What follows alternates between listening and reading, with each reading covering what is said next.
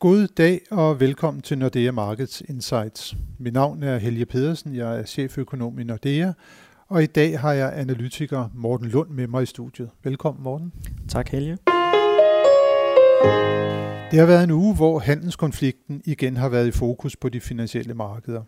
I begyndelsen af ugen tog Donald Trump, som ventede det nyeste skridt i handelskrigen mod Kina i brug, da han annoncerede, at USA fra den 24. september indfører 12 på kinesiske varer for yderligere 200 milliarder dollar. Kina svarede, som ventede igen, og ligger 12 på amerikanske varer for 60 milliarder dollar. Reaktionen på aktiemarkederne var umiddelbart med betydeligt fald, men mod slutningen af ugen, der kom der igen en mere optimistisk stemning. Verden falder ikke nødvendigvis sammen som følge af handelskrigen, måske også fordi Kina har annonceret, at man vil sænke skatterne, og man også vil lempe lidt på de finansielle vilkår. Og det betød så, at aktiekurser og renterne de steg igen. Også stemningen omkring emerging markets er blevet forbedret lidt på det seneste, mens usikkerheden om Brexit, altså om der bliver en aftale eller om der ikke bliver en aftale mellem EU og Storbritannien, ja, den fortsætter ufortrødent. Og Morten, du har jo kigget meget nøje på udviklingen omkring Brexit på det seneste. Hvad er egentlig status? Kan man overhovedet nå at få en aftale på plads? Ja, det er jo et rigtig godt spørgsmål, om, om man rent faktisk kan det. Øh, man kan sige, at EU's øh, chefforhandler, Michel Barnier, han har været ude at sige, at omkring 80% af aftalen, den er noget i mål, men man altså mangler de sidste 20%. Men øh, det er så måske også de vigtigste 20%, øh, der mangler. Øhm, og øh, det, situationen er sådan lige nu, at der er sådan lidt et, et dødvand i, i, i forhandlingerne. Øhm, vi havde i den her uge det europæiske råd som samlet, hvor at øh, Storbritanniens øh, premierminister Theresa May, hun var ude og sige, at det enten øh, skal være den øh, plan, som hun har fremlagt, øh, den her såkaldte øh, plan eller white paper, eller ingen aftale, så hun står altså rimelig hårdt fast på, på det, som, som der er blevet fremlagt til videre. Og så havde vi så på den anden side øh, EU, som rent faktisk var ude og, og afvise den her øh, plan, som Theresa May har, har stået så hårdt øh, på. Og øh, så, så lige nu så er der sådan et, et, et rimelig stort øh, spænd i, i, i forhandlingerne ja. der. Og hvad er det helt store stridspunkt, om man så kan sige, for tiden? Er det er det, det her med Irland?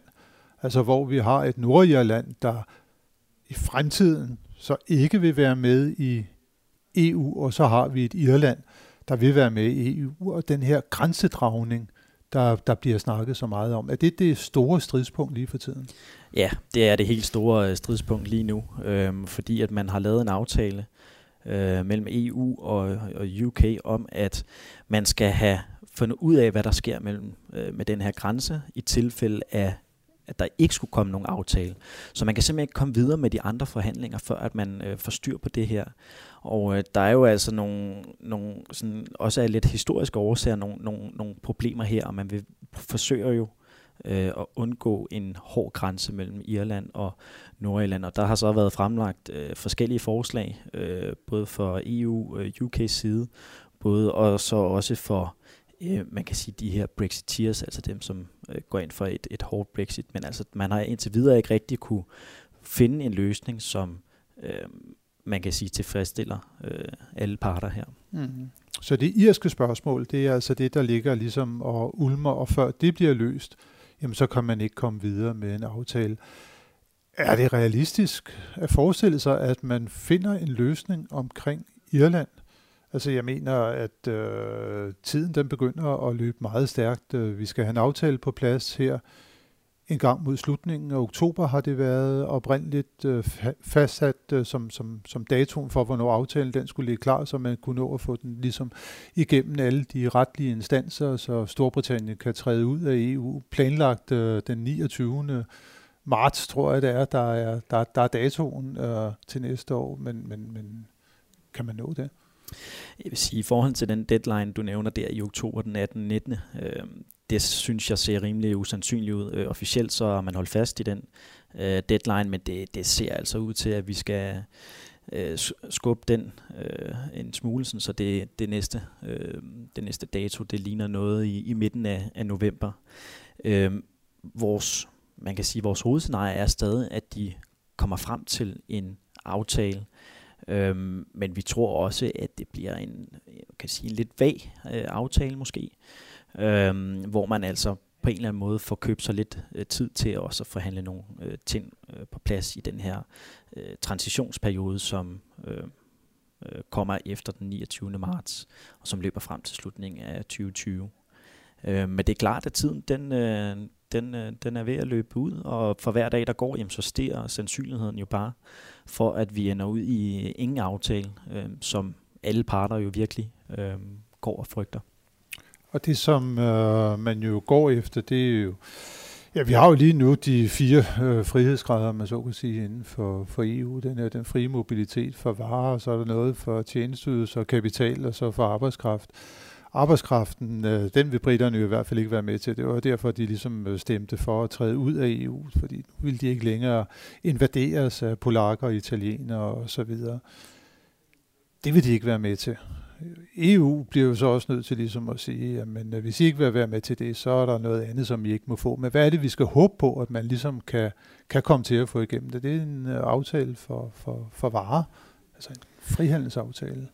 Ja, det er nok det mest øh, sandsynlige lige nu, øhm, fordi at EU, de vil jo ikke have, at, at øh, Storbritannien, de bare kan gå ind og sådan øh, cherrypick, om man så må sige, øh, på de her øhm, øh, fire øh, friheder.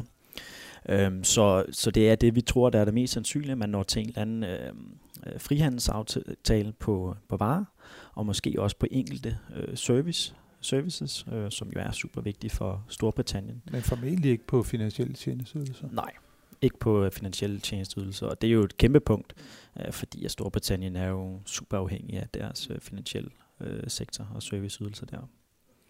Øhm, så lige nu, så, øh, så er det jo kan det jo godt se ud som om, at det kommer til at ramme øh, den, øh, den øh, britiske økonomi, hvis mm. det altså bliver, som, som vi forudser. Mm. På de finansielle markeder, der har man jo sådan nogle forskellige temperaturmåler. Noget, det kan være renten i gang mellem, og det kan være aktiemarkedet, og så er der også det britiske pund, og det britiske pund har jo stor betydning for en lang række af danske virksomheder også, fordi vi har en stor samhandel med med Storbritannien. Hvad skal vi vente os af udviklingen i pundet, sådan afhængig af de, de mulige scenarier, som vi her stiller op? Mm. Altså i vores hovedscenarie, der har vi sådan en svag positiv øh, pund-profil. Øh, øh, både fordi vi stadig tror på, at der kan komme en aftale, Øhm, og så også fordi, at øh, Bank of England, de altså ikke øh, er super glade for, at øh, pundet det skal blive meget sværere, fordi det vil løfte inflationen, og vi har allerede en inflation, som ligger øh, over deres øh, målsætning. Øhm, så en svag positiv pundprofil, øhm, uanset øh, hvilken aftale de lander, men bare det, de lander en aftale, det vil være positivt for pundet. I scenariet, hvor der ikke kommer nogen aftale, så tror vi, det bliver øh, en, en markant svækkelse af pundet, øh, som godt kunne ligne den svækkelse, vi så tilbage i 2016 ved den afstemning, der var der, hvor pundet jo blev, blev voldsomt øh, svækket. Det kunne være, altså det er jo dramatisk, hvis det er sådan et scenarie, vi kigger ind i. Det må man sige, men altså det, det er jo også, hvis vi ikke når, når nogen aftale, så er det dramatisk på rigtig mange punkter. Øh, både på de finansielle markeder, men også, øh, tror vi også, økonomien. Øh, øh, så derfor så skal det også give sig udslag i en, en markant svækkelse af pundet. Mm. Andre steder i verden, hvor vi har set markante svækkelser af valutaerne, det har jo været på emerging markets, øh, hvor blandt andet den tyrkiske lira og den argentinske øh, valuta er gået virkelig i hullet i år. Den russiske rubel har også fået store smæk. Her på det allerseneste ser det ud som om, at det går lidt bedre igen. Øh, den her uge har faktisk været, været meget opløftende, kan man sige, for de lande. Hvad er det lige, der er sket der? Jamen, vi havde jo øh, blandt andet de, de lande, du, du nævnte der, de har alle sammen, øh, var alle sammen ude og, og hæve renten for nylig. Øhm, specielt Tyrkiet kom ud med en, en ret stor øh, renteforhøjelse på 625 basispunkter. Det var noget, som, som markederne godt kunne lide. Øhm, og øh, selvom man kan sige, at den tyrkiske lira, den ligger stadig på rimelig øh, svage niveauer. Jeg tror, den ligger omkring 1 øh, i dansk regning. Øhm, men det var et, et godt signal og noget, som, som gav sådan lidt et, et, et, et, øh, et relief i markedet. Øhm, så det har været den ene sådan driver, og så den anden, øhm, som man måske også lige kan nævne, det er, at, at dollaren altså også sådan er blevet, blevet svækket en smule øhm, her i, i september. Og dollaren har jo øh, notorisk rigtig stor betydning for de her øh, emerging markedslande, som har en stor øh, eksponering over for dollaren øh, og har rigtig meget gæld, der er, der er dollargæld. Øh, så det har været to klare øh, årsager til, at, øh, at emerging markets har, har klaret sig en, en lille smule bedre her på det seneste. Som du nævnte, at øh, markederne de var godt tilfreds med, at øh, centralbankerne de har sat renterne op der. Vi har også set rentestigning et andet sted, uden at markederne blev så begejstrede. Det var i Norge. Så helt som ventet, så satte Norges Bank øh, renten op med et kvart procentpoint, men den norske krone blev jo ikke ligefrem styrket af det. Hvorfor så anderledes, når det er, vi snakker Norge i forhold til Tyrkiet? Jamen det kan man sige, at den her renteforhøjelse, det, den var allerede priset ind, så det var ikke noget, markederne sådan kiggede så meget efter. Det de øh, derimod kiggede efter, det var øh, rentebanen, altså hvor mange renteforhøjelser forventer de i fremtiden. Og her havde de fleste forventet, at de ville løfte rentebanen. Øh, men der skete lige det modsatte. De satte den ned øh, med 10 basispunkter i, i slutpunktet. Og øh, så det var altså noget, som, som virkelig skuffede øh, markedsdeltagerne, og det var den, øh, den helt klare årsag til, at øh, norske krone, den, den altså blev, blev sendt lidt ned igen. Så det er igen øh, det gamle med, at det er i virkeligheden overraskelserne til markedet fra centralbankerne, der får den største betydning, snarere end deres handlinger. Det må man sige. Det passer i hvert fald godt her. Det passer godt der. Nu får vi se, om det også kommer til at passe for, for den svenske Riksbank, for der har vi jo faktisk også ændret vores prognose lidt. Øh, vi regner jo nu med, at øh, Riksbanken kommer til at sætte renten op allerede i december måned. Og det er faktisk et år tidligere, end vi forventede det ja, før denne her uge. Øh, er det noget, at, at begynder Riksbanken så nu her bare sådan at, at, at sætte renten op, og kommer det så til at, at støtte den svenske krone?